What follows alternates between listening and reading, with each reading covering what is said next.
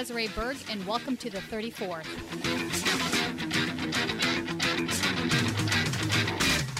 Can I just join in there, Dr. Bill, quickly? Because I'm in the same event that Pilar is. Michael Lighty, president of Healthy California Now on the PDA Advisory Board, and uh, I participated in a number of these luncheons. So thank you all for for doing this again. I'm just sorry I have a conflict as well, and I just want folks to know that we're not giving up on single payer and Medicare for all type reform in California.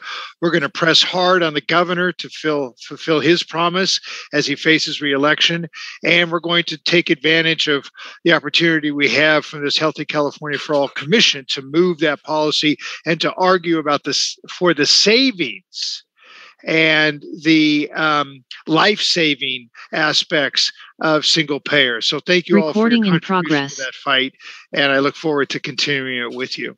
Thanks a lot. Thank you, Michael. Really appreciate all, all of your amazing work. Thank you so much. And Pilar, thank you so much. For anyone in San Diego, I just want to drop in. I'm uh, organizing a peace rally tomorrow from noon to 12 in Balboa Park, uh, along with Activist San Diego uh, for peace in Ukraine and peace everywhere and nonviolence and all that. So uh, I'd love to have you all there. Thank you for that. Rally? I'm sorry, Dr. Bell. It's Ilka. Yeah, Tiffany, sure. Go ahead. What time is the rally? Um, noon to 2 o'clock, 12 to 2 at the Bea Evenson Fountain. I'll put I put the link in the chat. And if anyone wants to get on the speaker lineup, hit me up. Um, PDA has already endorsed this event as well. Um, Yeah, that's wonderful. Yeah, I'm part of the PDACA team. And Tiffany, thank you for doing the good fight. So 12 to 2, and you need more speakers?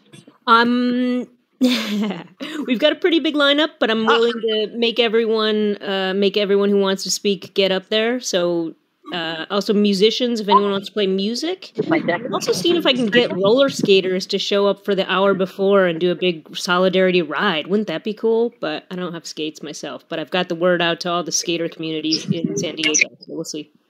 Nice. And just a reminder if you're not speaking, please mute yourself. Um, and then also, I wanted to welcome Mike Ortega. He's running for uh, California CD 46 against a uh, corporate Democrat, Lou Correa. Let's welcome him. Hey, Mike. Yeah, Mike, if you have something you'd like to say to the group uh, for a couple of minutes, Now's uh, a good time. make yourself All at right. home. No, absolutely. Thank you so much uh, for having me here. You know, it's a pretty bu- busy crunch time right now. We're going up to uh, filing deadlines and uh, uh, fundraising and organizing field. And as you know, we're we're we're very much a grassroots campaign, so uh, we don't have Pfizer or Chevron footing our bills. Um, so again, if you haven't met me before, I'm Mike Ortega. Uh, I'm running in California's 46th congressional district, and I'm challenging Lou Correa, uh, who has a long history of taking blood money from pharmaceutical industry, uh, the oil companies, and overall just uh, being an absolute vile human being when it comes to any effort of making progressive change, and is the definition of a career politician. He's been in elected office for 25 years, um, and he pretty much uh, manages and leads through intimidation and, and thuggery and quid pro quo uh, with with no sense of principles. Um, on our end, of course, we're fighting for Medicare for all, for real immigration reform, a Green New Deal, and it's quite the fight. You know, we, the opening guns of the fight started when uh, our campaign began an effort to pull the Democratic nomination uh, from the consent calendar of Lou Correa. We were successful in the first pass, and um, I, I chatted about this with the Orange County PDA. Uh, and similar to what we saw with Bernie in 2016, where the Democratic establishment began wanting to protect itself. And so people who are elected leaders within the Democratic Party here in Orange County, who have voted uh, for resolutions to support Medicare for all, who have spoken very uh, in very fiery language in favor of progressive values, began rallying to support the incumbent Correa.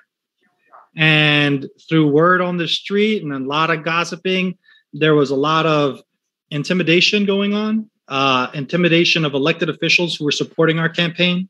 uh, there was uh, outright uh, coercion uh, that was going on. And these are by so called self professed progressive leaders from the Democratic Party in Orange County.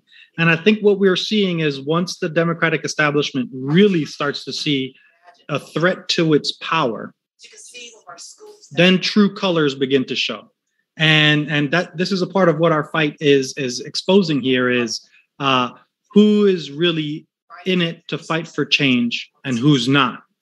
Um, so, in spite of the fact that there was Uh, uh, uh, resounding support and and uh, real grassroots objection to Lou Correa's nomination, we saw people from you know corrupt individuals from labor and corrupt people eh, from the elected in the Democratic Party of Orange County uh, rally to get votes for this incumbent who opposed the agenda of the Democratic Party of Orange County. This is an incumbent who's endorsed Republicans for the offices of sheriff and several city council seats and does so with impunity. And so our campaign is saying, hey, we can stand up to them. And so today we believe that we can defeat corporate Democrats using real grassroots strategies, using data, uh, reaching out to voters and speaking the truth and running on a principled campaign. And so today it's Lou. And uh, the rallying cry after is uh, when we defeat Lou, next are his enablers and allowing us in our movement to take the reins of what the Democratic Party is going to be, what the future of the Democratic Party holds, and um, allowing voices to be amplified that have been silenced for a long time. All right, thank you, Mike. Is there anyone else who would like to speak? Maybe who's running for office and uh, isn't already on our agenda? Uh, just- um, Mike Feller, can I just uh, for a second just add to what um, Mike Ortega just said that um, we all remember in 2018, remember the blue wave? In, in Orange County, we had seven congressional seats, all won by Democrats, but we lost two of them in 2020. They were both moderate, you know, so called moderate corporate Dems who lost their seats. Now, the only corporate Dem holdout in Orange County is Lou Correa. He needs to go. So we need Mike Ortega to take that seat away from Lou Correa. So, and if anyone can help uh, Mike Ortega, please do. Okay. My hand so I can, on that very question. I'm a volunteer. I'm a champion canvasser. I've gone to your website, Mike, and I haven't seen an opportunity yet to go to your area and knock doors. So, what have you got for me to do today or soon? Uh, we're canvassing today, we're canvassing tomorrow, and every weekend until the election. So if you've already signed up, you should have gotten an email asking you to, to uh, join our Slack channel as well as with the schedule. So uh, that's going on. I'm leading the efforts tomorrow, so I'll be happy uh, to take you out. So be sure that you're signed up through the website volunteer portal, and I'll make sure that you get reached out to. Okay, and what time would that be? Just last question. Tomorrow, it's going to be one to four okay. in Anaheim. Thank you. Bye. Okay, uh, next up is. Uh, Hello. I'm sorry. I, I, was just about to say you're next up. So go for you. it. Yeah. Thank you very much. Dr. Bill, I hope you're here to back me up. I'm Denny Antoinette Mazingo. I know a lot of you. I am running for supervisor in the 5th District of Riverside County. Uh, Jeff Hewitt has definitely got to go. My opponent, is registered as a Democrat. He's endorsed Republicans when we've had endorsed Democrats in the race. He his whole issue is warehousing. We don't need warehouses. We need to bring our jobs back here. We need to help those that need help. I'm a strong advocate for the uh, unhoused and the housing market and I think that um, if we work together, I don't have a lot of money, Resources for us. but I need people on the ground and I need chats and I need people to assist me. Please help me. We need to get these two people out. This area has never been represented. Our uh, our county supervisor board is three. Uh, I'm sorry, four Republicans and one Dem. We get nothing done, and I want to get in there and fight for those that need assistance. Thank we need, you. All right. Thank, Thank you, Denny. You know, we need Denny in that seat, right? Okay. I'm nervous, so I probably didn't talk right, but I hope you got me. Nope, you're great. I think what I'd like to do now is we will have opportunities for people to give a one minute or something coming up uh, throughout the uh, throughout the lunch.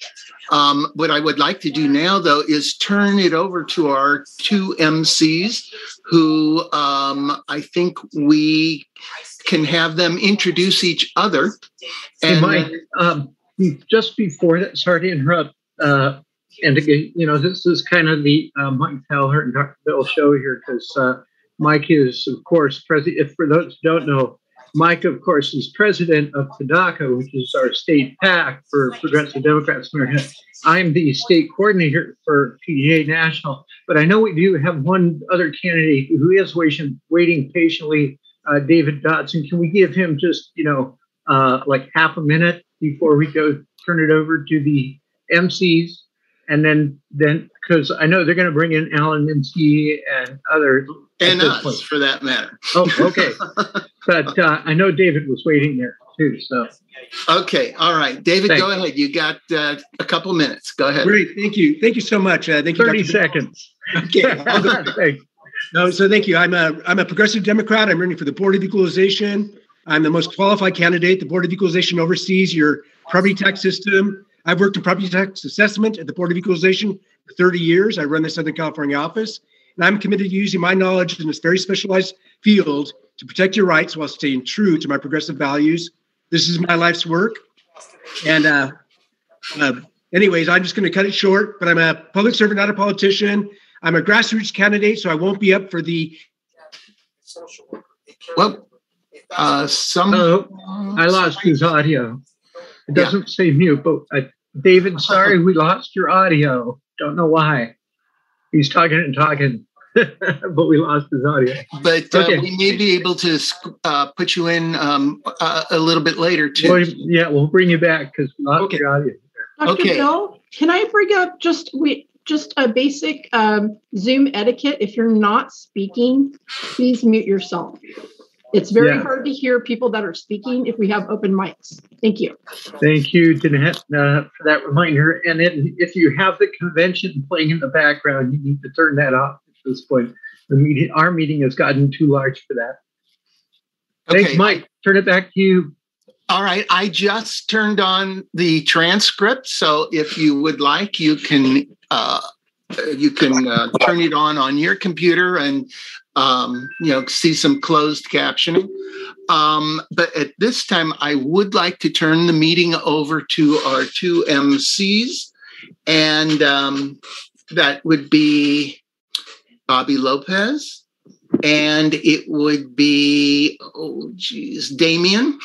Alachoni. It's okay. A wicked long Okay, but why don't uh, since you're up on the screen, why don't you introduce Bobby and then she can introduce you and then you can start with the agenda. Sure. Actually, I think we're going to introduce ourselves uh, for at the moment, just because Bobby and I just met today. But I'm super happy and excited to be co-hosting. Um, as mentioned before, my name is Damian Pelliccioni. I'm actually one of the CEO. I'm the CEO, one of four intersectional and diverse co-founders of Revry TV, which is the world's largest LGBTQ television network. You can download it anywhere in the world on any device. Um, I just to give you a little bit of background, my mother is watching right now um, from Toronto, Canada. I am a first generation immigrant. I became a naturalized citizen of the United States in 2018, went through the same immigration process that everyone else does. Um, because I am the son of a politician. My mother actually worked in politics for many years in Canada, and my father was an entrepreneur. And that basically is uh, where I'm coming into play. So I'm starting, you know, my first uh, action here, and uh, I'm really excited to be part of the Progressive Democratic uh, Assembly here for today. And we're excited to bring you a lot of amazing speakers. And I'm going to toss to my fabulous, fabulous co-host, um, Bobby Lopez. Hi, everybody. Also, super glad to be here with all of you. Just really want to appreciate how we started this meeting. So many people doing land acknowledgements. Um, you know, I'm calling, I'm virtually speaking from Ohlone land myself. I'm also going to do that last thing. Someone very kindly reminded me to, to um, mute it. I'm also going to ask folks to also mute if they can, because we have a long line of speakers and we want to be able to hear all the amazing work that's happening across our state. There is progressive movement anywhere. And everywhere. And we want to make sure we're plugging in and supporting that action. I myself am from the Bay Area. I lived many years in San Francisco and now many years in Oakland. Uh, I know some of you because I've been involved with PDA in in the Bay Area, um, but also because um, I've been involved. Uh, was one of the founders of the SF Latino Democratic Club. Uh, very proudly, the former vice president of the Harvey Milk LGBT Democratic Club, and also thank you for the support of PDA. I'm now serving on our Alameda County Democratic Central Committee, uh, which is, you know, we're trying to really pass very powerful things and be on the cutting edge and be extremely progressive. And I'm proud of our central committee. We got a lot of progressives elected and we are doing things. And that's exactly what I, my vision is for the rest of California to be doing what we're doing in Alameda and making and doing corporate free community run campaigns that elect people from our community that can speak to the issues most impactful. Uh, just real quickly, I also was very proud to be a former staffer to uh, former uh, Supervisor Jane Kim, uh, who was also, uh, you know, on the Bernie campaign, and I was big fan of Bernie, um, of course, um, and also uh, staff for Vice Mayor Rebecca Kaplan. Uh, and we got to do some great work with some of you here, uh, uh you know, on police accountability, on uh, protecting, on the overuse of surveillance technology, on prevailing wage. There's so many different fights that we have all been a part of, and it's just so important to continue to be continue to be intersectional. And that's what we're going to do here today. We're going to hear from a lot of different speakers from across the spectrum, some that I work with and some that I've never met, but I'm so thankful that they're doing the work on the ground. Um, and so I'm going to just stop with that. Um, the well, I'll say one more thing actually. Today, if you are in the uh, Ohlone, if you are in the Bay Area, there is a big march happening today in Oakland against school closures. So I am going to drop that link in the chat. If you're able to, it'd be great to join all the parents. We're you know we're facing about 15 different school closures due to state austerity measures, um, and it's very traumatizing for children. And so I just want to really say uh, how important it is to just, even if you don't live in our area, we need to support you and you need to support us. And that's how we win. Um, so I'm going to pass it over and see who we have next. Uh, to kind of kick it off, I know we have our PDA board. I would love to hear from our PDA board members. We have Dr. Bill here, we have Mike here, uh, we have Shirley, and we have the very own Alan Minsky here. So I don't know how we want to start kicking it off, but let's start start hearing maybe first from our board members, if that works for everybody. Although you missed something, um, you missed Damien's opportunity to introduce himself. Ah. Oh no, I did. I did it before. Oh, in that case, never mind. I'll be quiet. No, it's okay. And also, just one note for all the speakers and everyone, I will be holding up a two minute and one minute timekeeper so we can stay on track for today's schedule. Okay. Well, I can go very quickly. Uh, so, welcome everybody. Uh, PDA California has been doing this uh, lunch, alternative luncheon uh, for as long as PDA has been in existence and uh, at the California Democratic Convention. Um, I would just point out that uh, this year a whole lot of discussion is going on about from whom is the party taking money and uh, and why is it that when the party needs to step up on the issues that concern us, it does not? And does that have to do with that fact that they're taking money from those uh, corporate interests? So um, I also want to point out that it's all about candidates this year, of course, because it's the midterms, uh, and uh, and also inviting you to join us for our weekly uh, town halls, still happening every Sunday. Um, if you're not going to be at a protest tomorrow at 1 p.m. Pacific time, please join us for our town hall. I'll drop the link in the chat. And otherwise, let me just uh, cede, um, yield uh, uh, 30 seconds to my friend uh, Francis Yasmin Matawala, who's uh, working for a candidate uh, if you'd just like to make a quick announcement, uh, Francis, thank you. Thank you so much, Dr. Bill. I really appreciate it. Um, putting on my campaign manager hat now, I'm working with Dan O'Donnell, who's running for city council in Vista, California. Vista is in play this year in a major way. Uh, we've got Cipriano Vargas running for mayor and Dan running for a city council seat. Um, this could be the first time we flip Vista in its 60, 60 year history to be a Democrat run. And not only are Cipriano and Dan great Democrats, they're progressives, but don't tell anyone. I mean, tell everyone, but you know we're running in a in a sort of purple district. So uh, any support, and I'm putting the info in the chat. Thank you, Francis. Back to you, Mike. Okay. Um, am I mute? No, I am not muted. So theoretically, you can see me. Um, the uh, I just, um, in case you're unaware, we have two groups of people, uh, or we have the. Let me start over. PDA has two branches. The main branch, of course, is Progressive Democrats of America. They um, handle national issues um, and they uh, uh, are interested in uh, Congress on up. Um, about three years ago, we formed PDACA, PDA California is what it stands for, but not to be confused with regular old PDA.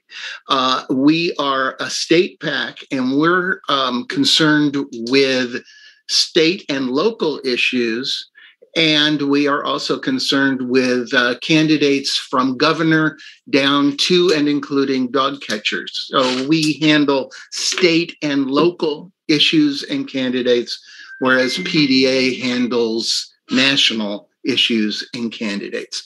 But those issues are really shared by the two groups. And it's been a hell of a year, and it will be even more of a hell of a year from the California point of view and the national point of view.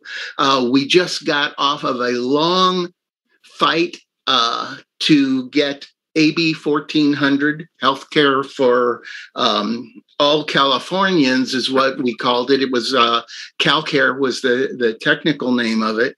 Unfortunately, we didn't it didn't get passed, as I'm sure you're all painfully aware, but we put in a good effort. And PDACA people uh, were asked to and called their uh, assembly people. And um, we've done things like that with other issues, and it's been a big help. So watch your uh, email if you're a member of PDA and a Californian. You're also a member of PDACA, and you will get emails on things that we uh, believe you will want to uh, take part in.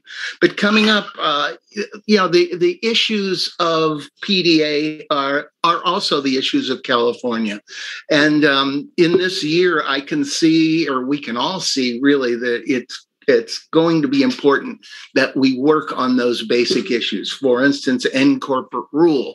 Um, the corporations are basically taking over the Democratic Party and many uh, the state Democratic Party, and uh, many of um, our candidates.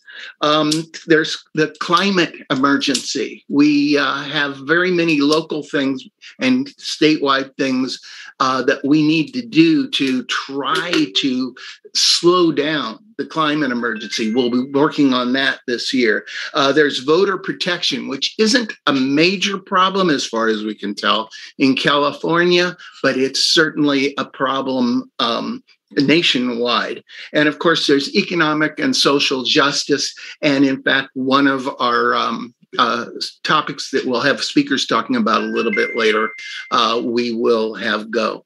Uh, we'll have speak on it. Um, so, as I say, uh, join PDA PDACA if you're not already a member and watch your emails and participate. And I think we can make a big difference this coming year.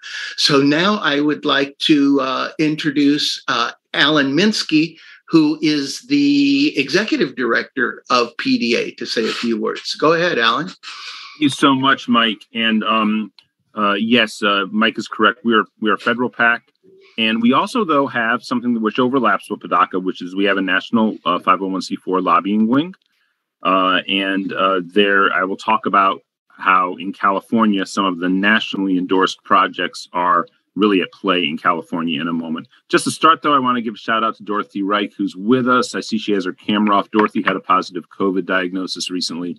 So Dorothy's with us, but I hope Dorothy feels better. And thank you, as always, for everything, Dorothy. Um, and um, on the candidates, PDA, it's a very complex year out there.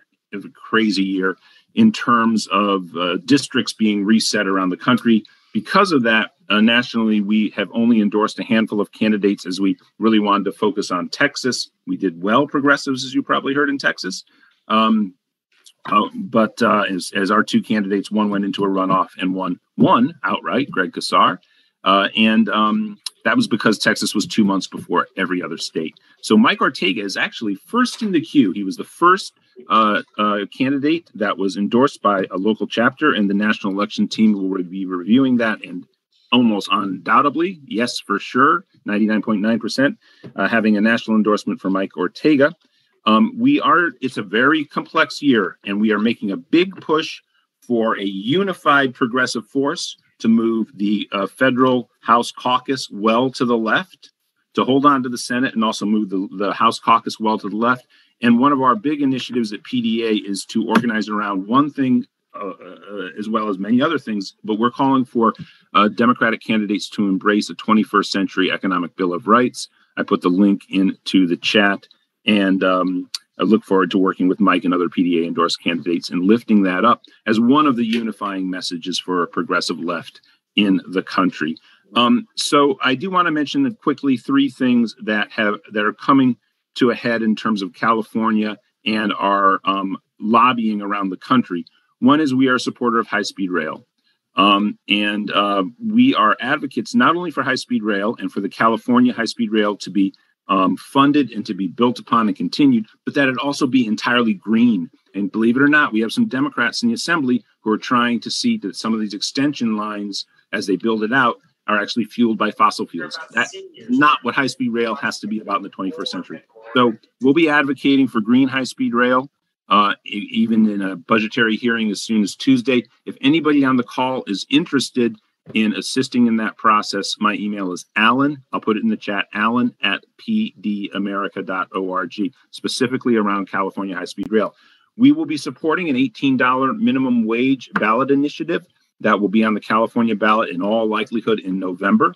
Um, and we're doing that in harmony with our calls, of course, for affordable housing across California. Tip of the hat to the great Susie Shannon, who works tirelessly with PDA and on that issue. And then lastly, um, we are, of course, huge advocates. We were for AB 1400 for what Michael Lighty just spoke about in terms of continuing the push for single payer healthcare in California. I think it's it's uh, poignant that a year ago when I joined this call, I was in line at Dodger Stadium for my first shot. Remember, we all had to wait for it to come down to our age group and on on, on whatever it was in March of April, whenever we had this meeting last year, that's where I was in queue to get my shot. And it, you know, when you look at the horrible death statistics and the COVID infections in California, where did they hit? They hit working class communities of color. Okay. And of course, the public health then uh, tragedy of COVID in California was so profound. And remember, last year in the winter, LA County was the hottest spot in the entire world, folks. We need a public health system. We need a, a health system in the United States that serves the people, not the profits. And we need to always lift up candidates who will truly advocate for that. And we saw how important that is on every state assembly race, every state senate race, and PDA and PDACA will be there for that. And I also just want to end with we are always going to continue to be supportive for all legislation that lowers college and education costs in California and there are bills there. We, of course, are supporters of the $66 fix for absolutely across the board free higher education for all California residents at the public schools. $66 of the average tax bill per person to achieve that. People don't know with a state with 40 million people, it would be that low. And that would just be such a boon to our society in every way imaginable and to working class communities across California. So thank you, everyone. Thank you, Bobby. Thank you, Damien. Great to meet both of you. I'm going to tell my friends about the, um, again, Damien, put the link in there to that TV network. I, I want to get that out to people. Thank you. Thank you. I will. And it's funny that you're just around the corner in Highland Park. I my my partner and I just moved to Lincoln Heights from Echo Park, so we'll definitely get together for um, for some happy hour at some point. Um, now, uh, if we can, I'd love to uh, introduce our first speaker. And just FYI, for uh, all the speakers, I will be holding up a two minute and one minute card. Um, this next person, uh, really excited to introduce. They will be speaking for five minutes. Then afterwards, I'll introduce um, the Honorable Ted Lieu. Uh, first up, we've got, oh, go ahead, Bobby. I think we still have to finish up our PDA board. Oh, sorry. And do have, uh, I know we're so excited to go straight into the programming and we're going to be here in a second. But as I always say on campaigns, you're nowhere without your field. Um, so the next person I want to introduce is Danette Abbott Wicker, uh, who is the PDA field director. And then we'll get to the wonderful presentations. Thanks, Bobby. Great to have you all here. Um, I just wanted to introduce myself really quickly and uh, drop a couple of info uh, things on you. Uh, we are, um, I am field coordinator for national and also work on um, PDA California with sending out blasts, keeping people informed of what's going on. And my big focus right now is climate, climate justice. Um, and especially in California, um, I want everyone to keep an eye on two issues. Uh, the first one is the rooftop solar tax that they are trying to um, pass. I have been on several calls with the CPUC. Uh, we actually um, had them delay um, the vote. So um, I think that's great. That works. people have to keep the pressure up. So I'm going to go ahead and put in the chat uh, the schedule for the next meetings. Please get on board. We were on hold for over seven hours one day. Uh, people trying to make comments, over 400 people on the line making comments about this tax. It's gonna it's going to impact people that already have solar um, on their roofs. It's going to impact people that want to get solar. Um, it's not the way to lead the country. Uh, if we're if we're talking one way and acting another, we need to lead the country in getting green energy to the forefront. So I'm going to go ahead and put that in the chat. And then also another issue to keep your eye on is the whole PG&E uh, situation up in the north. Uh, they were, as you know, responsible for several fires over the past few years. One of them, what they, what they, uh, a couple of them, what they call mega fires, which is over a million acres in size.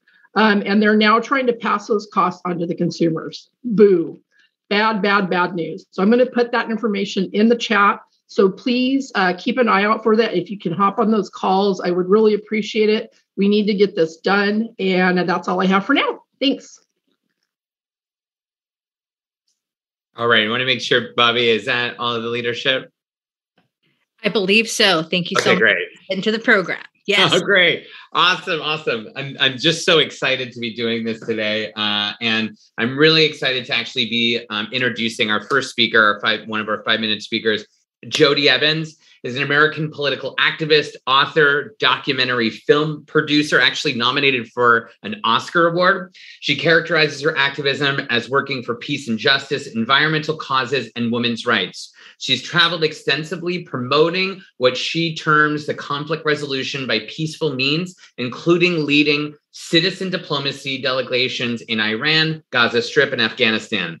Evans served at the cabinet level for uh, Governor Jerry Brown and managed his 1992 campaign for presidency. Evans is currently a co founder of the women's anti war activist organization, Code Pink. Please, everyone, give a warm welcome to Jodie Evans. Good morning, amazing PDA activists. I was just remembering the first day of PDA in Boston and Tim, and um, that we started PDA um, because the Democratic Party had become the party of war with no concern for the poor. And that was 18 years ago. So, um, first, take a breath. Take a breath and in this moment to really be with the death and destruction that is caused by US bombs around the world. By US military imperialist strategies formed in rooms in Washington, D.C., by arrogant, stupid imperialists. Weapons made from greed that have nothing to do with the security of people. Take a breath.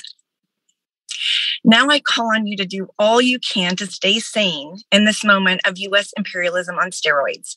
Yes, Putin is crazy and dangerous, but that is the favorite pawn of US militarism. Push them into a corner, make them crazy, and strike. A few months ago, I saw Congressman Berman, who came running up to me, telling me his nightmares every night. They will not leave him. I was right, he said. I tried and tried to tell him, but he could not hear, and he is so sorry for the Iraq war. Fog of war is not a joke. Stay out of it. Stay sane. Stay connected to the truth that war and weapons are not the answer. Stay with this very recent history of the last 20 years and glean your wisdom from there. Diplomacy must work or leaders fail. Sending weapons is to create more war, to kill more people, to prolong the suffering, and it is a crime. The US spent 22 trillion of your tax dollars in the last 20 years on the war on terror. Now millions are starving in Afghanistan.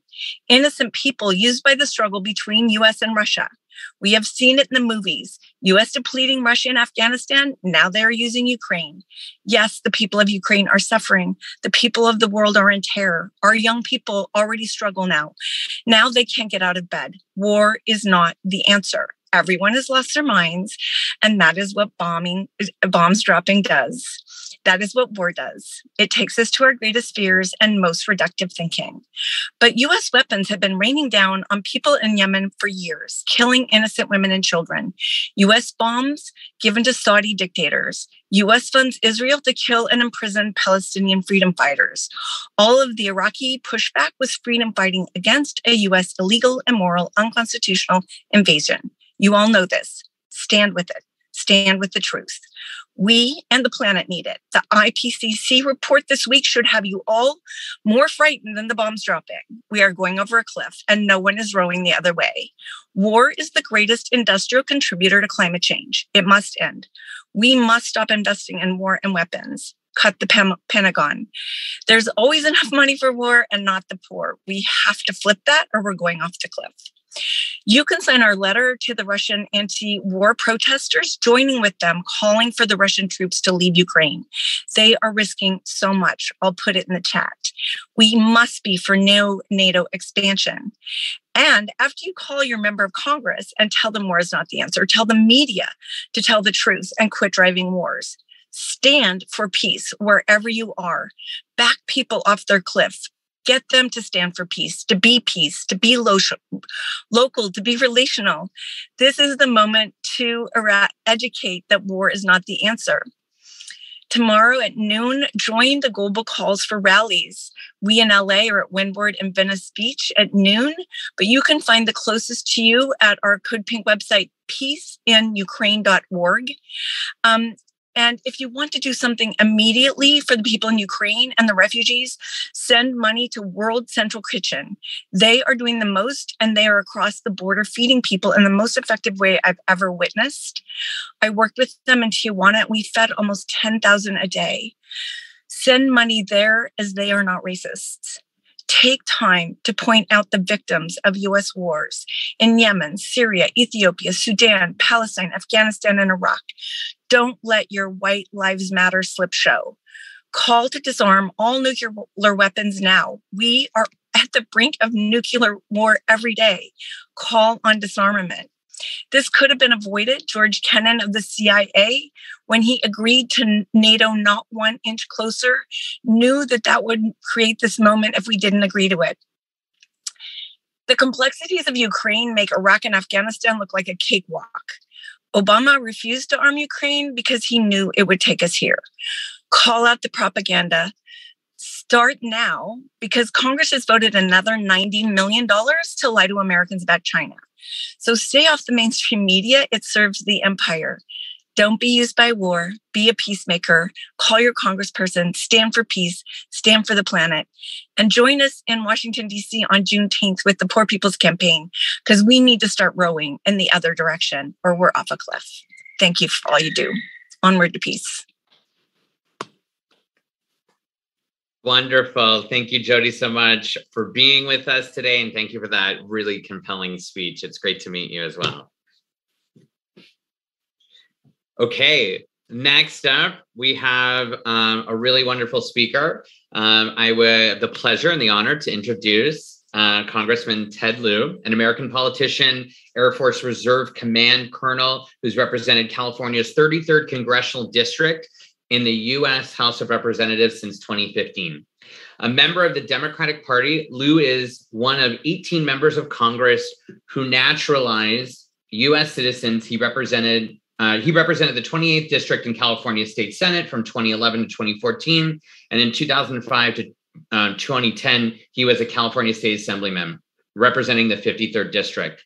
Uh, I personally wanted to take a moment to thank um, uh, Congressman Lieu for passing uh, in 2012 the sexual orientation change efforts which basically banned conversion therapy for LGBTQ and other folks in our state, which then became on a national stage, obviously, um, the uh, tent pole for everybody else in all the other states to start banning conversion therapy. So thank you, A, for your support, and thank you also for um, your service to this country. And without further ado, I would love to turn the floor over and introduce um, Ted Lieu.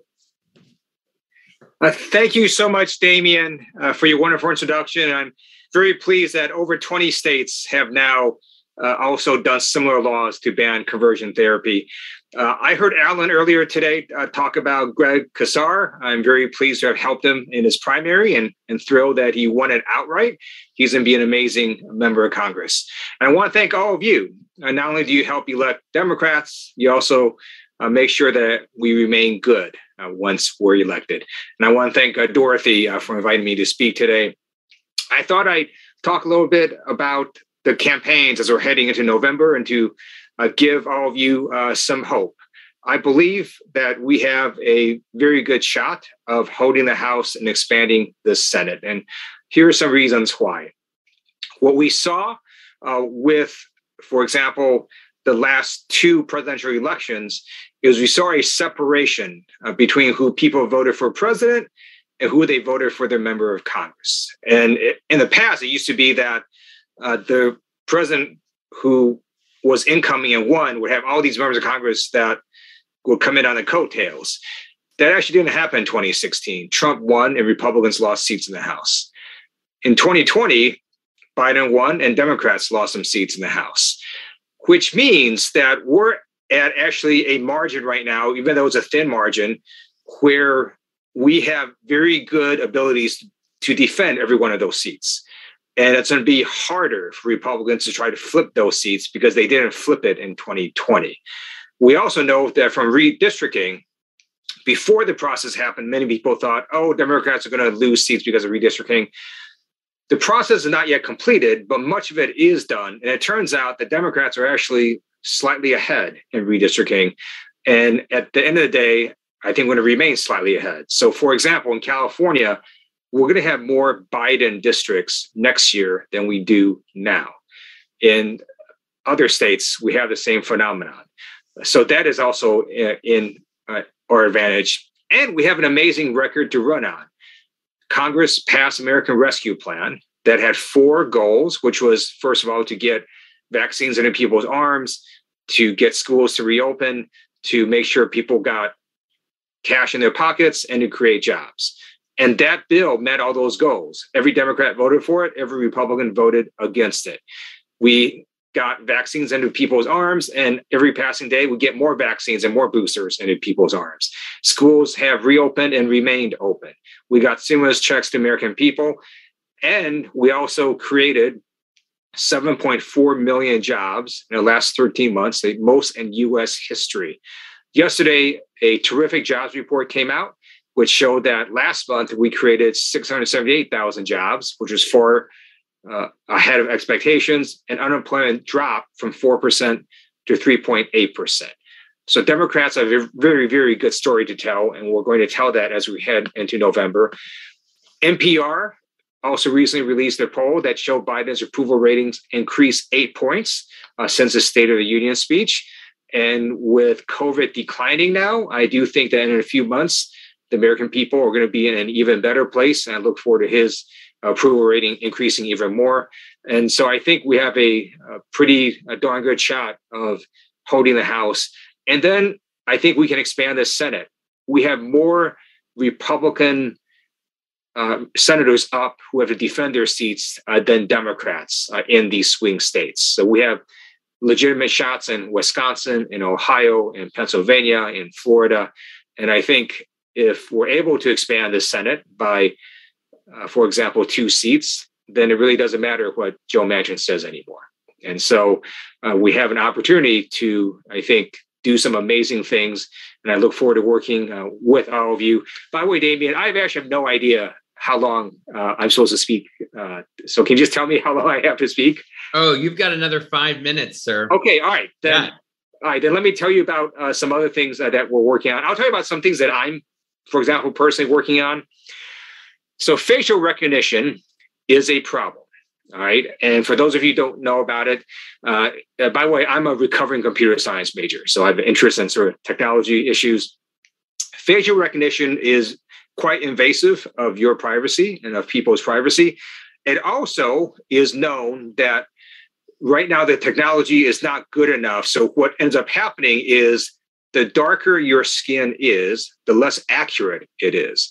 So for minorities, for example, it's less accurate than for non-minorities.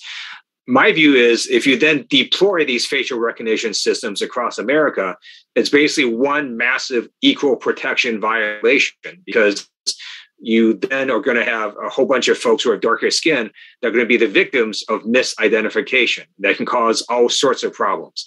And so I'm working on legislation I'm going to introduce pretty soon that's basically going to, for example, require in most law enforcement cases that they have to get a warrant before they can start launching facial recognition uh, on you. Uh, and uh, by the way, I also want to note that you may have seen last month the IRS had a very bad and stupid idea where they were going to require facial recognition for you to file online. And they were going to require that you send in a video selfie of yourself uh, to the IRS. So all of a sudden now you're going to have all these folks sending in um, all these videos of their faces and have this huge database that can get hacked. But also, my view was the government was using leverage where people have to file taxes to then try to get you know a picture of your face. And so I wrote a letter with Pramila Jayapal and Yvette Clarke uh, and others, and we sent it to the IRS telling them to not do that. And we're very pleased that IRS, in fact, was responsive. And about a week later, they did agree to not go forward with that very stupid uh, plan. I also uh, wanted to talk a little bit about climate change.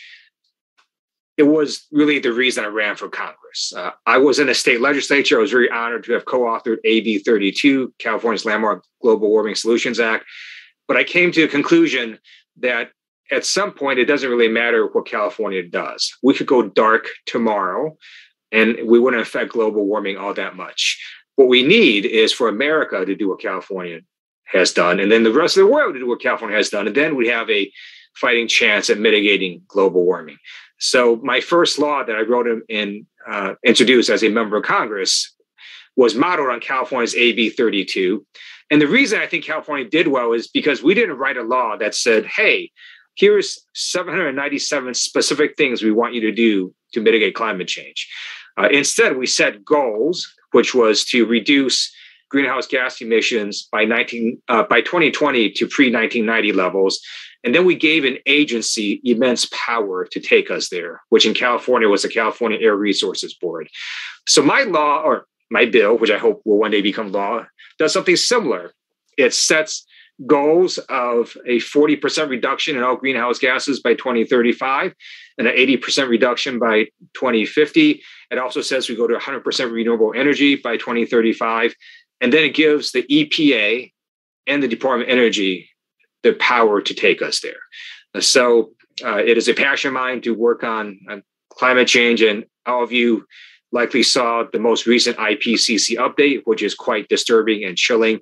And if we don't uh, do something soon, then we're going to be well past the point of no uh, of, of, no return. And then let me talk about uh, one more issue, which has to do with voter suppression. So I'm pleased the House passed multiple voting rights laws. I'm disappointed the Senate did not.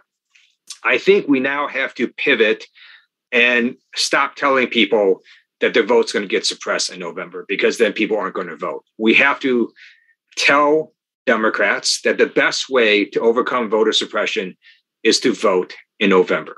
The best way to stick it to these Republicans is to show up and vote and to make your voices heard. And I think we need to start talking about that.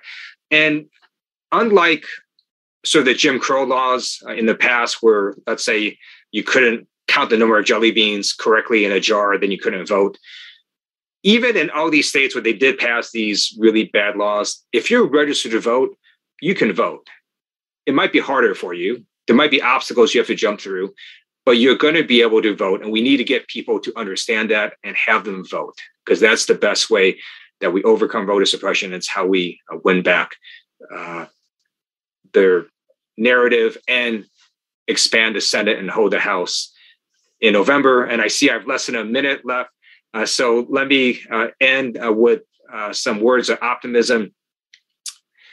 With the rapid decline in COVID, with more and more people getting vaccinated, and with the immunity that people get from having prior COVID, I think our best days are yet to come. The next time uh, that I see all of you, uh, we're going to be in person.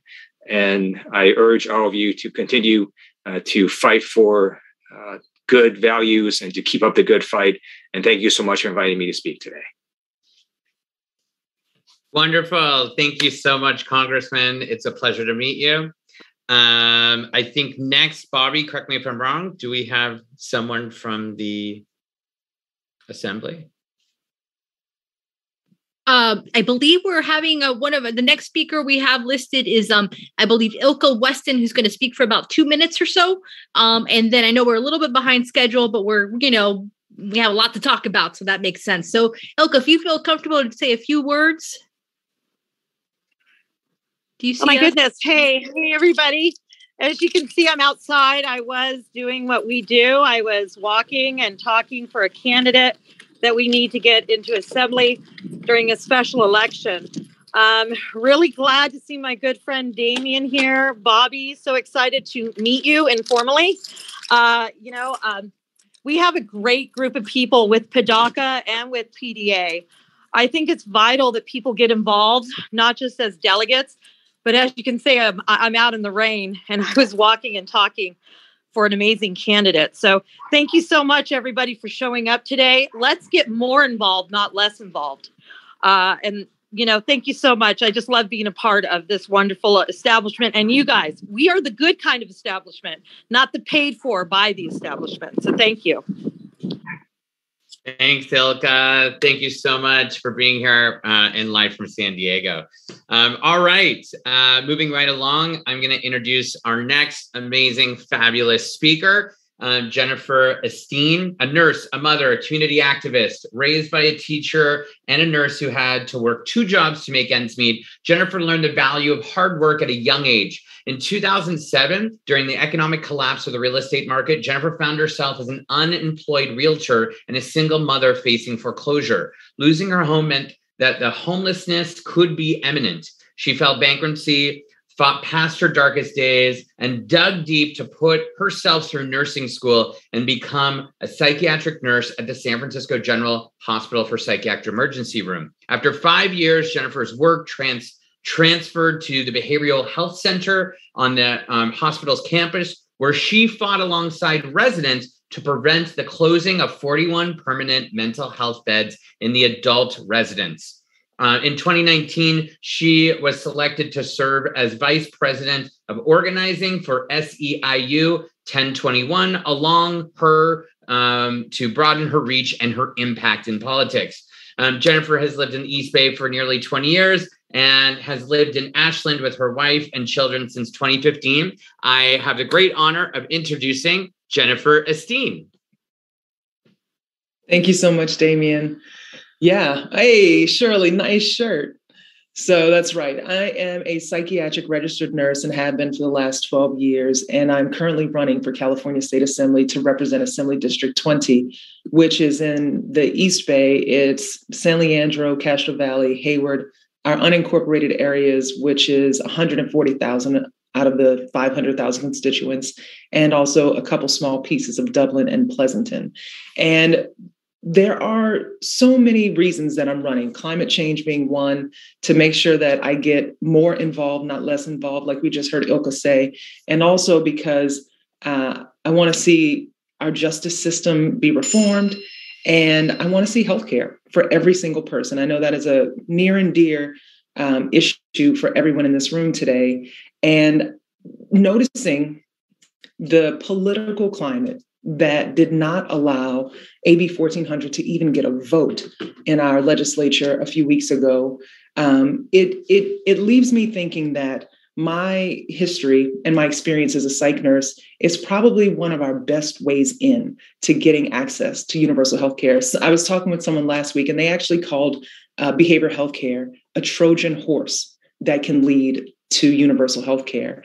And I hadn't thought about it as any kind of like sneak, but I think people are onto something. Basically, there's a lot of appetite in this state to uh, continue investing in the behavioral healthcare system. Some people are getting it twisted, uh, like we heard about Care Court uh, in San Francisco. Well, actually, in the state from our governor, who used to be the mayor of San Francisco. We've heard about therapeutic jails in Alameda County. I think both of those are wrong-headed attempts at solving a very necessary problem.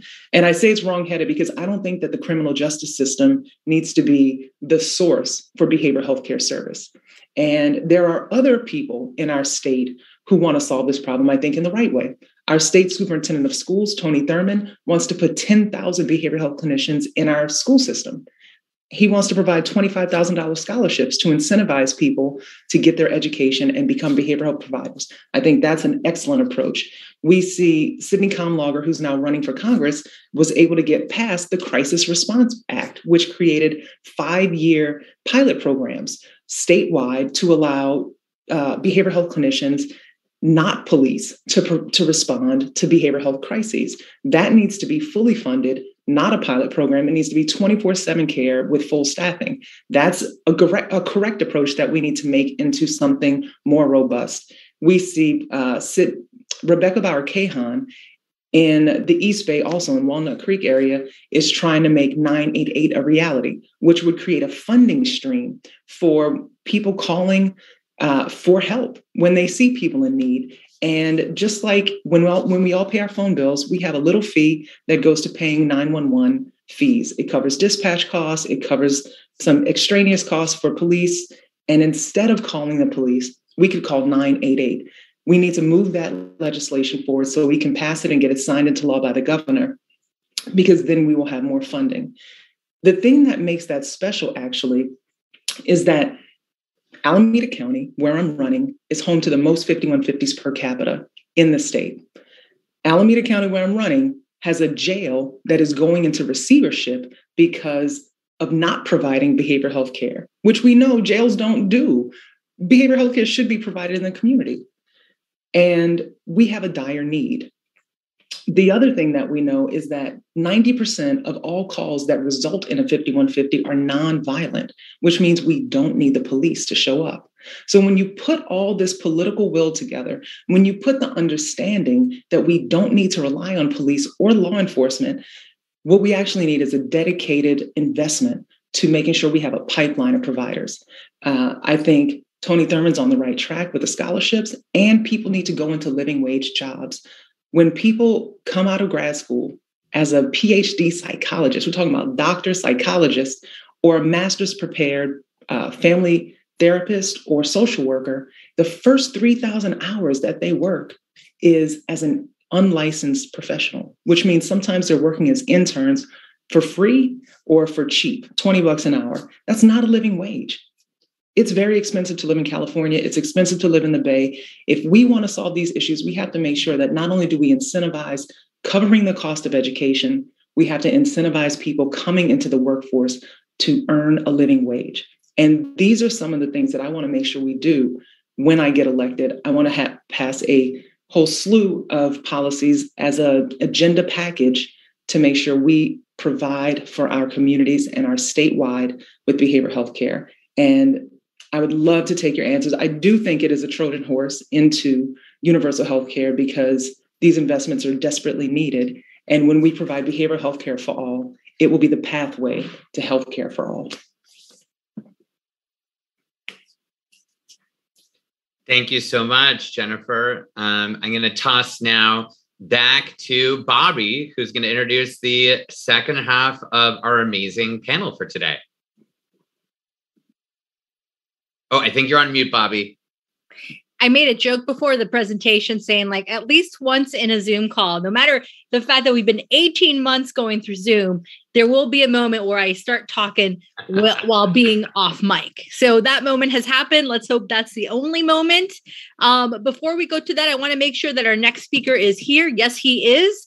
Um, I do want to say a few words about our next speaker because I actually had the pleasure of meeting him. I don't know if he remembers me. I was part of an immigrants' rights group in San Francisco, um, um, SF Immigrants' Rights Defense Committee, that's now known as Free SF. Um, and I remember back in 2009, uh, then Mayor Gavin Newsom, now Governor Gavin Newsom, uh, appointed this gentleman, uh, Mr. George Gascon, as our police chief. And, you know, me being kind of a young organizer was like, who's this guy coming in as police chief? I don't know him, blah, blah, blah. Um, and, you know, especially because he was coming from Arizona, which was really the epicenter of a lot of sort of, um, you know, questions around racial profiling and immigration. And Mr. Gascon, I later found out, was not only frequently feuding with uh, the infamous uh, Sheriff Joe Arpaio, but when he met with our community, our Latino and immigrant community, he met us with open arms. He engaged us on really hard topics. He was incredibly thoughtful on trying to craft policies that address the over over policing and over profiling of young men in our community. Um, and frankly, we created some amazing policy in tangent with his office. Uh, in particular, you know, simple things like car impoundments that may be a disservice to some of the folks on this call, but could be a life changing moment for other people who are working class and depend on their vehicles to get to work. Um, and so I just have so much to say about positive to say about Mr. Gascon. Um, we all know right now, you know him as the uh, you know uh, district attorney for the for Los Angeles County.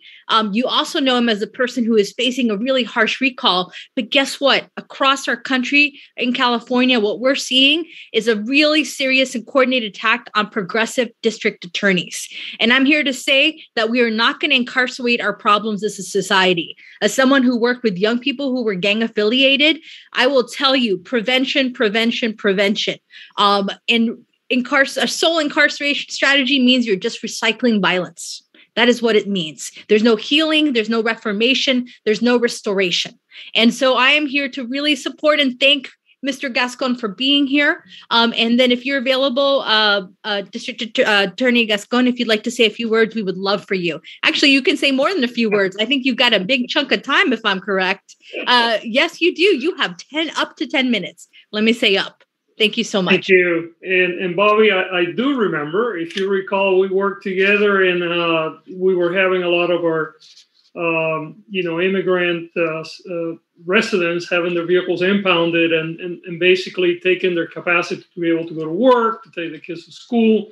And we work uh, together to eliminate that process. So thank you. Thank you so much. Uh, great to see you and great to see all of you. you know, I want to thank all of you because frankly, I would not have been uh, as successful in San Francisco without the help of Bobby and many others in the community.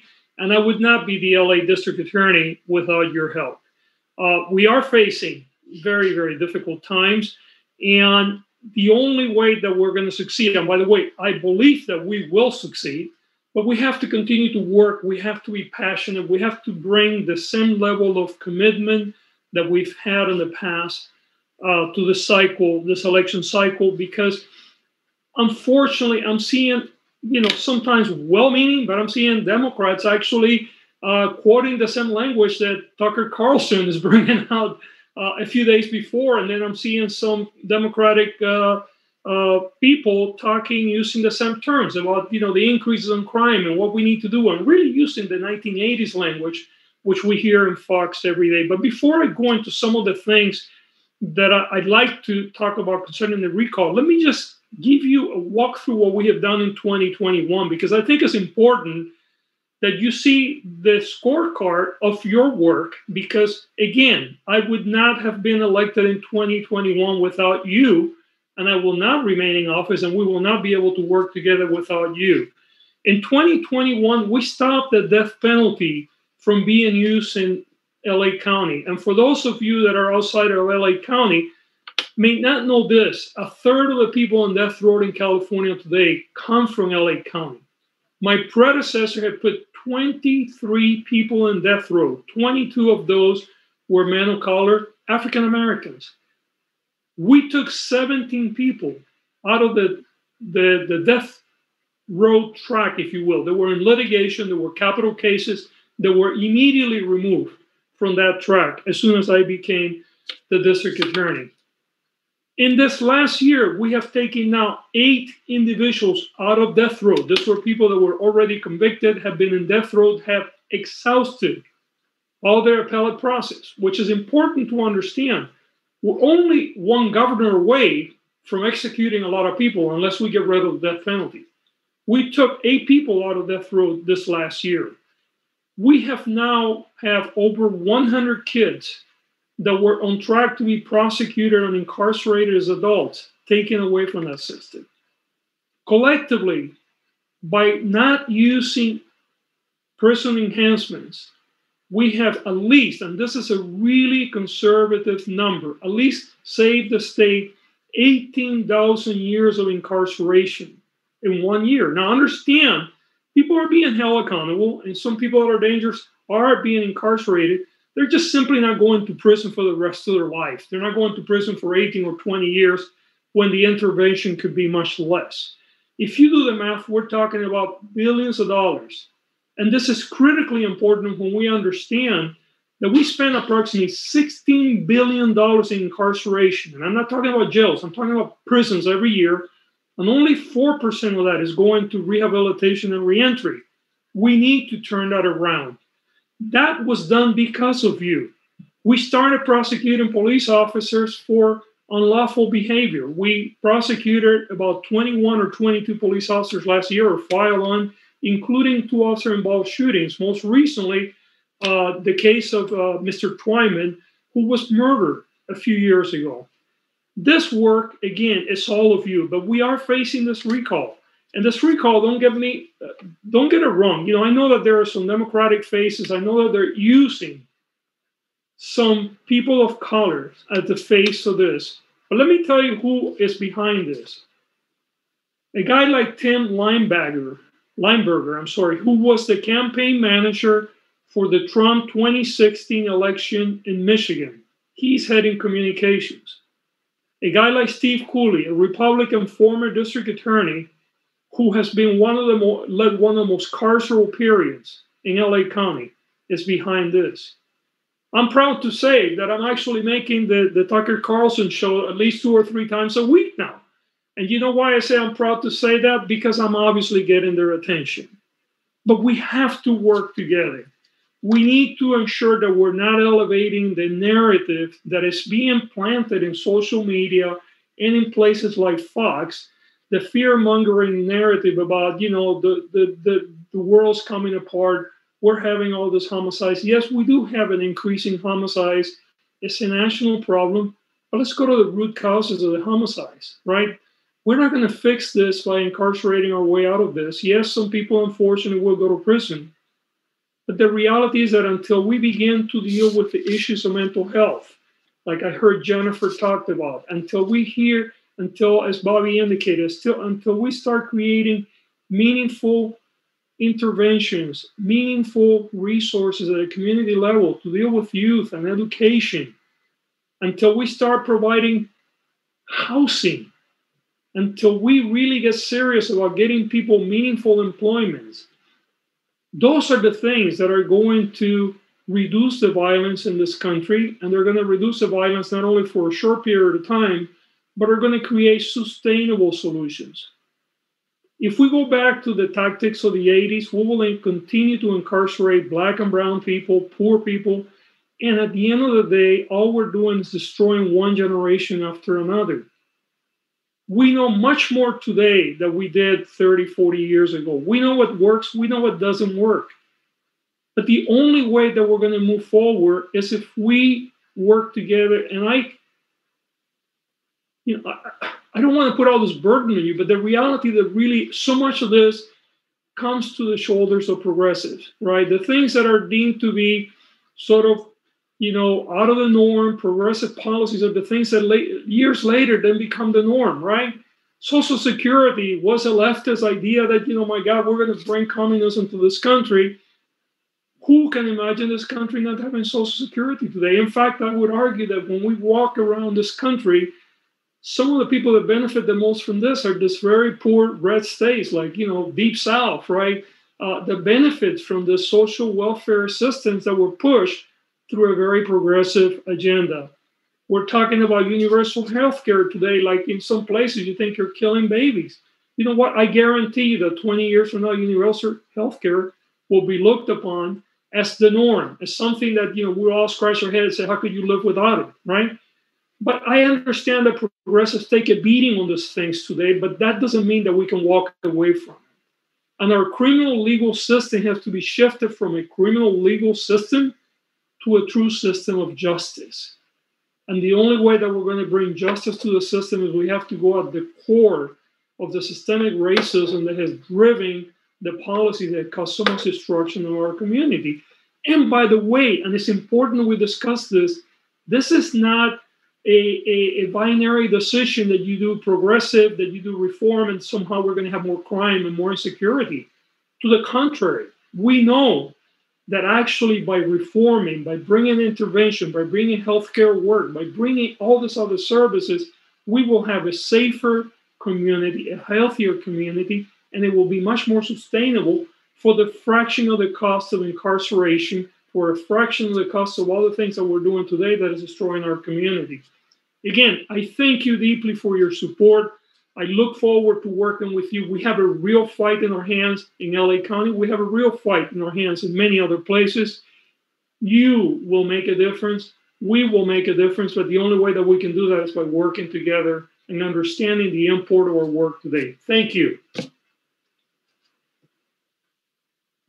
And thank you so much for being with us here today, um, DA Gascon. We're very honored by your presence.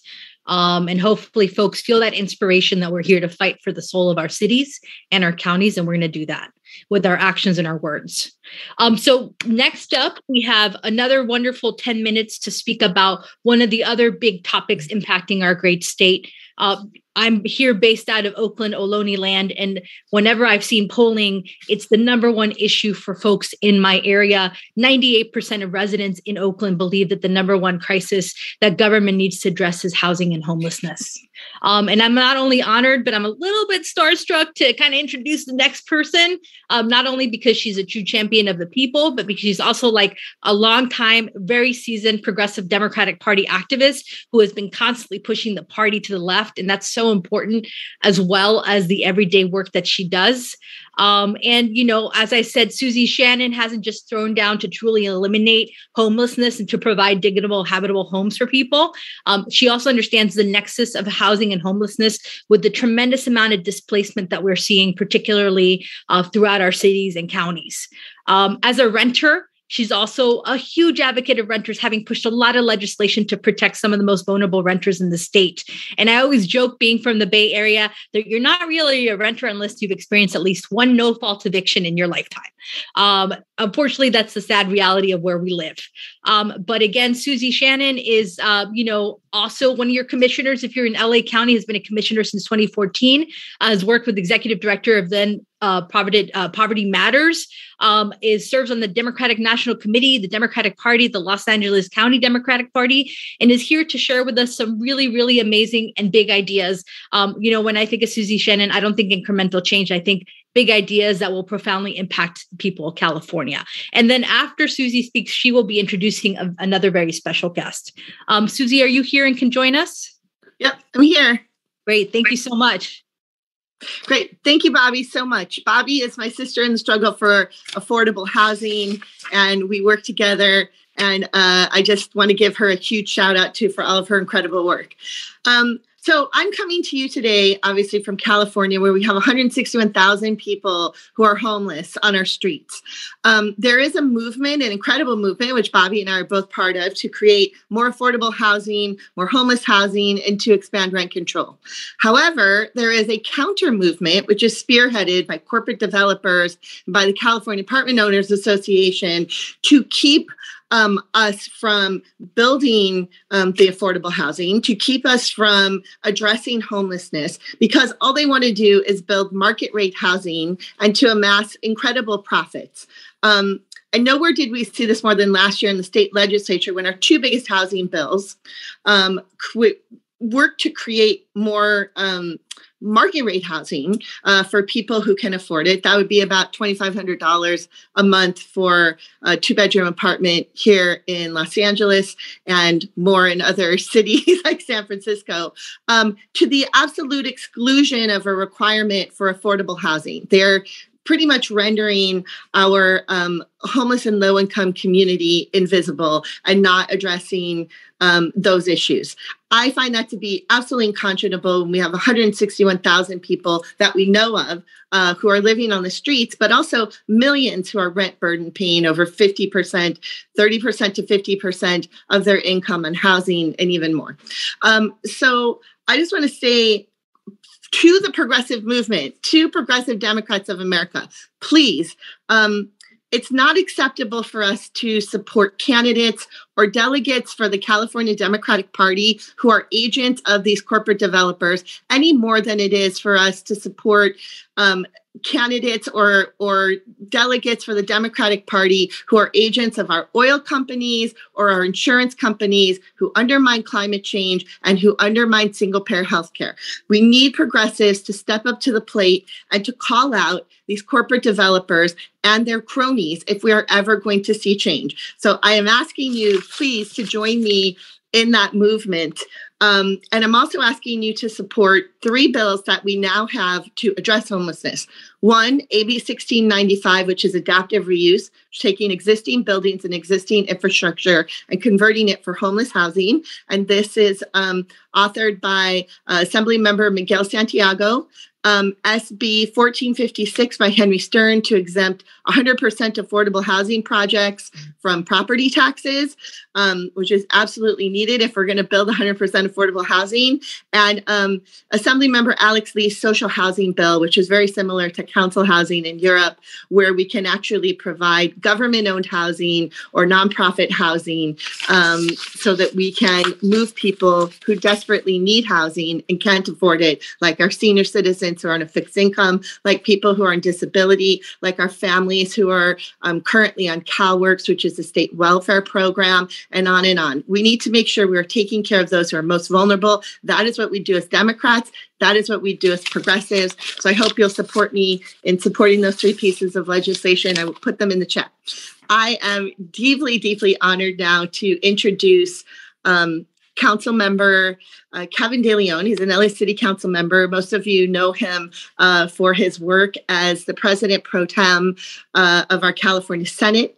Um, he is responsible per, for passing SB 100, which is 100% renewable energy by 2025, um, SB 54, which is the first sanctuary state in the country for immigrant communities, California, that state um, has no place like home legislation, which pushed put 2.2 billion into homeless housing, and he is our last leader actually to get single payer health care off the floor of uh, off the floor of the state senate or really anywhere in our legislature.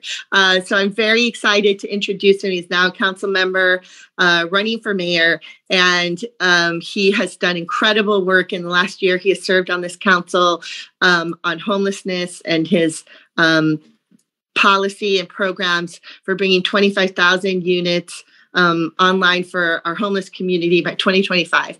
Uh, very proud to in- introduce Kevin DeLeon. Thank you so very much, uh, uh, my good friend Susie, to each and every one of you. It's, it's amazing to be here. Uh, let, let, me just say, in just a few months, Angelenos are going to be asked to make a, a very important decision. Uh, at a time when the average home costs nearly $1 million, the average apartment rentals $2,500, at a time when college students are living in their cars and wondering if they can afford to live in the city they love, or at a time when the only thing that's standing between Angelenos keeping a roof over their head and living out in the streets is, in fact, eviction moratorium. I think the question very simple and clear. And what kind of leader does Los Angeles want for the future?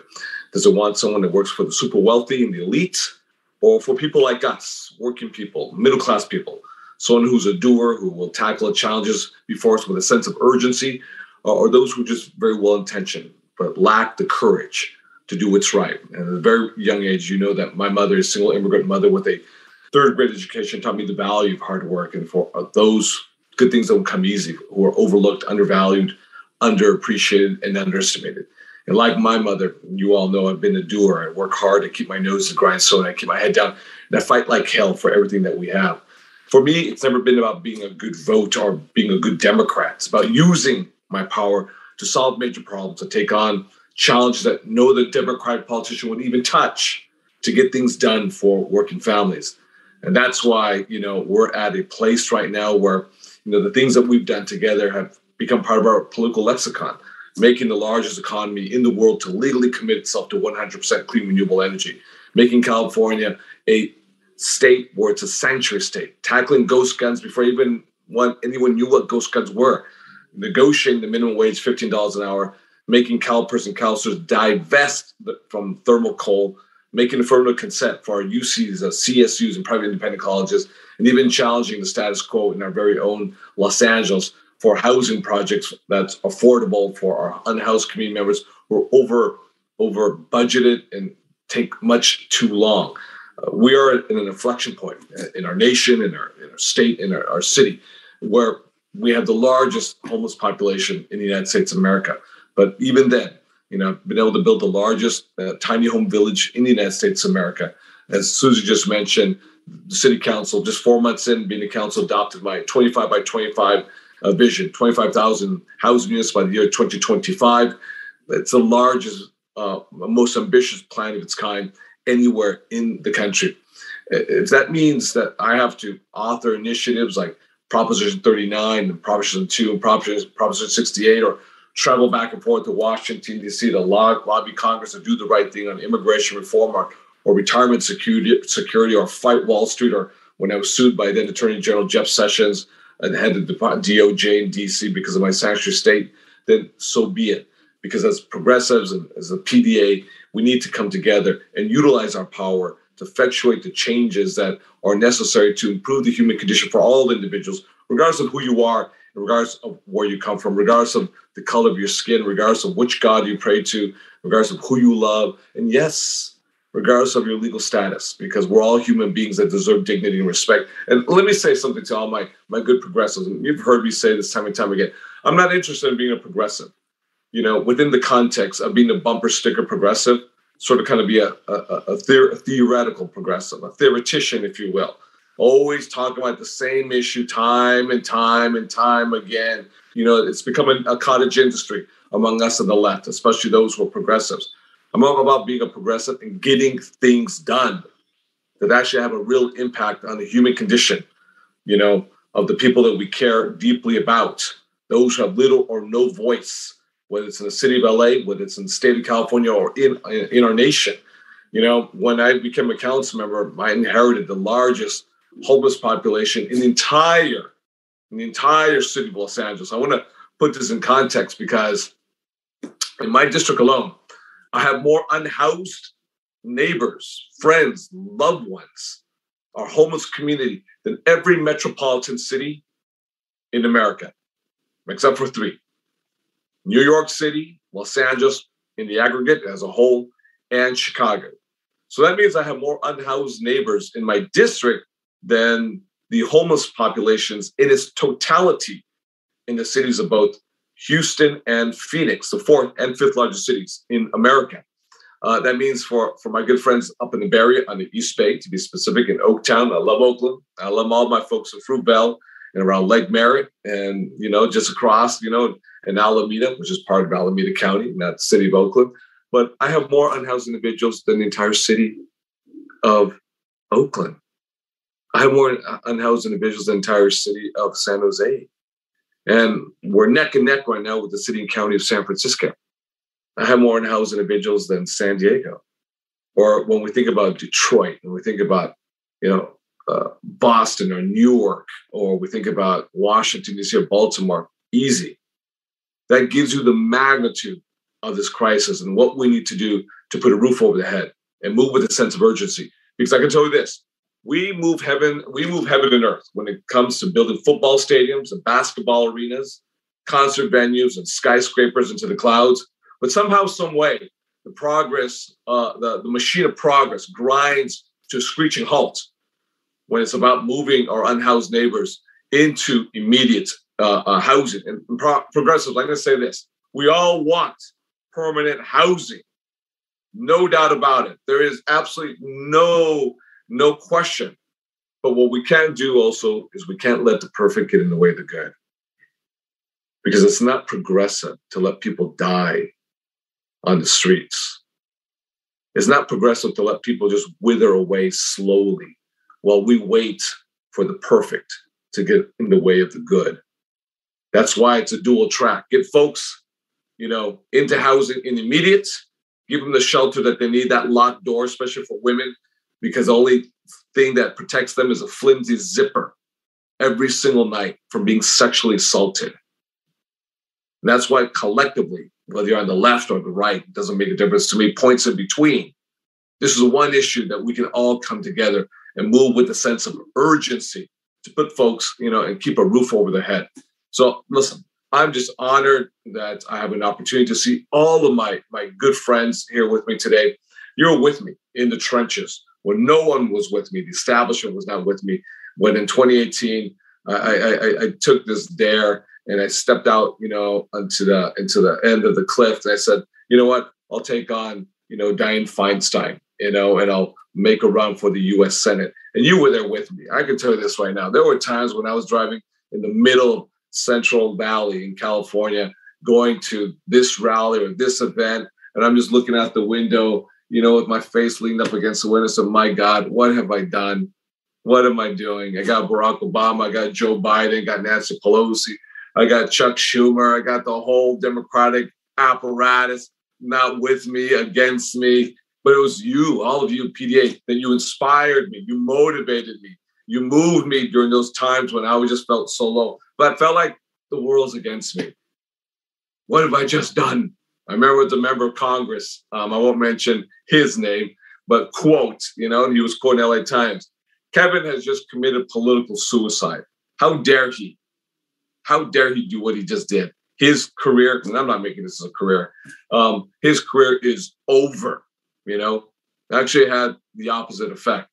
But it was the women and the men of this great association, PDA, Progressive Democrats America, who've been in the trenches before my time. You've been in the trenches leading the way. And that's why I think each and every one of you, you're you're the OGs, you're the originals, you know. You are the originals. I know we got a bunch of other new progressives now, but this is the OG.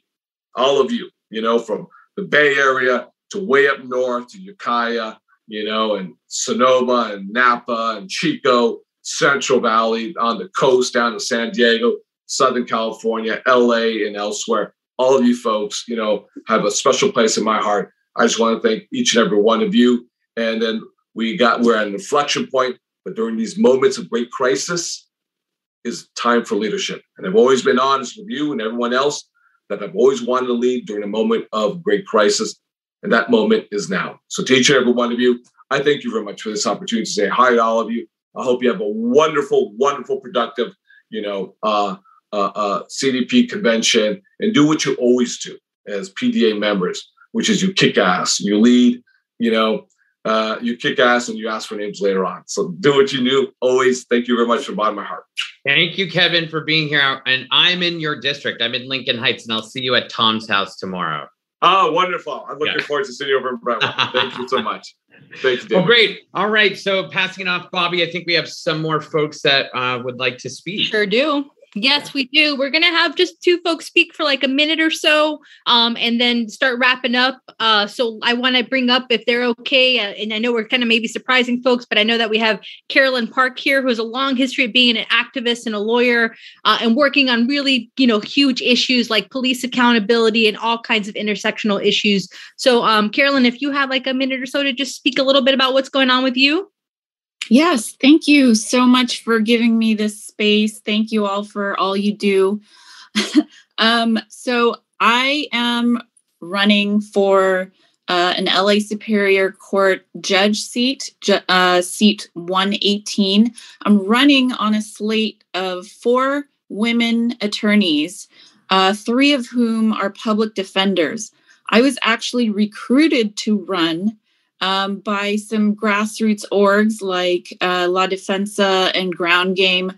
I didn't think that you know, this wasn't a thought for me um, even like two months ago. Um, I thought, well, you know, the the judiciary is like very, it's like these, you know, crusty crusty people who who are more conservative, and you know, I thought there's no way that I would I would actually, you know, win an election. But you know what? I'm going to make a place for myself. We are going to make a place for ourselves because we have to balance out the judiciary, which is the third um, branch of the government. We apply the laws and we shape laws. Um, so you know it's it's an overlooked um, it's an overlooked race. Most people don't know who to vote for in these judge races. I know you i know many of you don't know either and i don't blame you. But this is why we have to get the information out there. We have to get the word out that we have to um, elect judges with progressive values um, who aren't just going to um, you know send people to to jail constantly and and and also hold um, polluters accountable white collar crime um, criminals accountable. So i really um, again appreciate uh, having you having me speak and i'm going to put my um, info in the chat. And i would we would really love your support. Any endorsements um, donations, all that, just, you know, boosting us. Um, thanks all. Yes, thank you so much. And yes, we do have to think about our courts. We got to take those courts over over and make sure that they're making good decisions to the benefit of Californians. So very excited that you had a few minutes to come by and speak to us. Uh, the next person we have is actually someone who's running for Congress. Uh, we have uh, Culver City Vice Mayor Daniel Lee um, who is uh, actually became history as the first African American member of the Culver City City Council, is also a veteran um, and has done a tremendous amount of work and is here to also speak to us for a minute or so about his efforts and his campaign. Uh, Dr. Lee, if you're here. Uh, thank you, Barbie. And, and I should make a slight correction there. Now I'm uh, Culver City Mayor Daniel Lee. Um, but thanks for having me here and letting me say a few words. I wanted to start off talking about Culver City in general and what we've been able to do with a progressive majority in a city that currently has a progressive reputation, but if you've known Culver City for a long time, it's still very conservative. We've passed reparations. We're the second city in the country to do that. We passed rent control.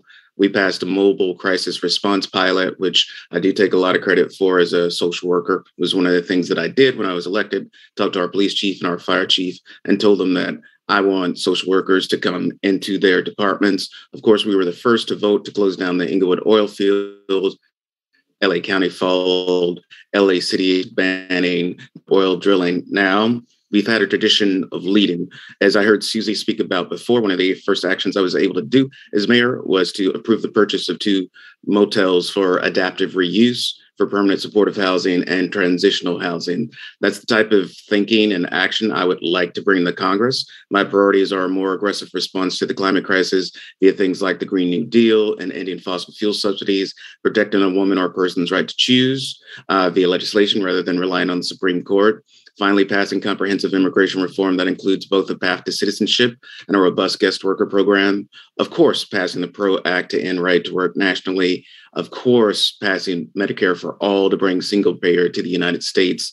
And finally, protecting and strengthening voting rights. I'm happy to be endorsed by Blue America PAC, ADA Southern California, Ground Game LA, Progressive Asian Network for Action, Feel the Bern, uh, Democratic Clubs SFV, Feel the Bern Democratic Club, uh, Los Angeles, the Center for Biological Diversity Action Fund, Marianne Williamson, Reverend James Lawson, and a number of people that you know in the progressive movement. Um, would love to have the support of PDA as well. I know that there are other progressive candidates in the race, uh, but I think most of them don't have the track record of fighting and pushing as much as I do. And you can find out more about me at danielwaynelee.com or on Facebook and Twitter at the Daniel Wayne Lee or on Twitter.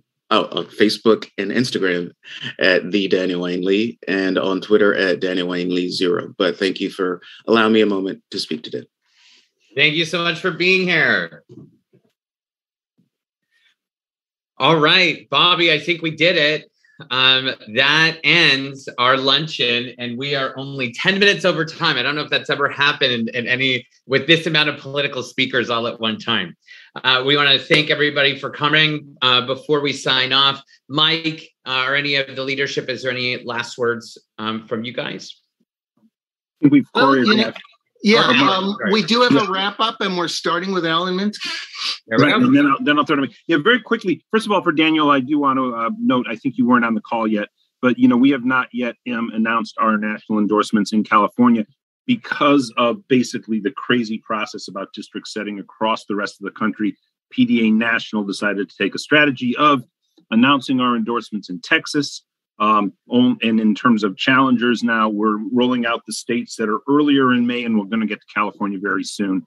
Uh, right now, um, we'll be announcing some Georgia and Oregon uh, nominations or endorsements, and that's about two to three weeks before California. So within the next two to three weeks, we're going to try to get this process rolling. We have about five to ten endorsements that we'll be announcing in uh, California, and um, we got to make sure that that process is expedited at the national level, so at the chapter level. Um, in places where there's even chapter overlap, what we'll do is we'll run a poll of our members in the district. And that, of course, has been difficult too, folks. So I do beg your patience because, as we know, the districts in California were set as well. We have to figure out who's in every district and so on and so forth, get the right zip codes.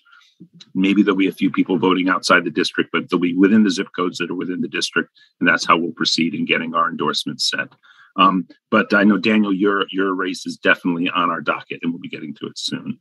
Um, and Mike Ortega was on earlier. Mike has already been endorsed by a chapter. And so uh, will probably our first California endorsement announcement. But then we're going to go one by one. Everybody's going to get their own day, whoever gets an endorsement, and that's how it will proceed. Uh, great candidates coming forward nationally, but that's not the purview of this talk. I wanted to mention something I did mention earlier because we did talk a little bit uh, at the beginning about um, projects relating to uh, the indigenous communities. And we actually have a group of people that we work with up in Mechoopda land, uh, which is Chico and Paradise. And this is very, very important, uh, and it has a state component. So I did think it would be best if I elevated this maybe at the end. Um, as you know, um, indigenous land management is uh, gaining a lot of momentum as a strategy to contend with uh, uh, the way that fires uh, spread because you know the colonizers who came here they they they they basically took the way the land was and made it completely out of sync with agribusiness and so on, including massive logging. And so, Paradise, California, of course, the tragedy occurred there. And so, the um, Mechoopda tribe um, are negotiating for land management contracts, and we're working with them in support of their project. And in fact, the two activists who we work with closely there will be testifying on a panel of Ro Khanna's. Uh, and I apologize, it's either March 14th or March 16th. And we'll get the word out. Maybe Mike Thaler can help me pass that along through the PDACA list as well, uh, because the contracts will go. And this is really important stuff, folks, because this is about bringing us back into balance with the land of California, which we know since Europeans have been here. The uh, allocation of the water, the um, all of the planting of, of uh, vegetation that doesn't really fit with the environment has produced now what is uh, contributes a, a, you know along with of course uh, anthropogenic climate change to a to an, an environmental and ecological disaster in all parts of California that can have life and death consequences. And guess what? Generally, the Elon Musks of the world they're not the ones who are threatened by the fires. It's working class communities and working class communities of color. And uh, this is a really great project uh, that we'll be lifting up nationally and uh, also in the state of California. Um, so I wanted to end with that and just thank everybody. What a fantastic panel! What fantastic, fantastic facilitators! And Damien and Bobby, thank you so much. Big shout out to to you know Ilka, Mike, uh, Danette, Dorothy, everybody on the steering committee who put this together. Um, and thank you, uh, PDACA, and thank you most of all, of course, Chairman Thaler. And Finn says, have a great week.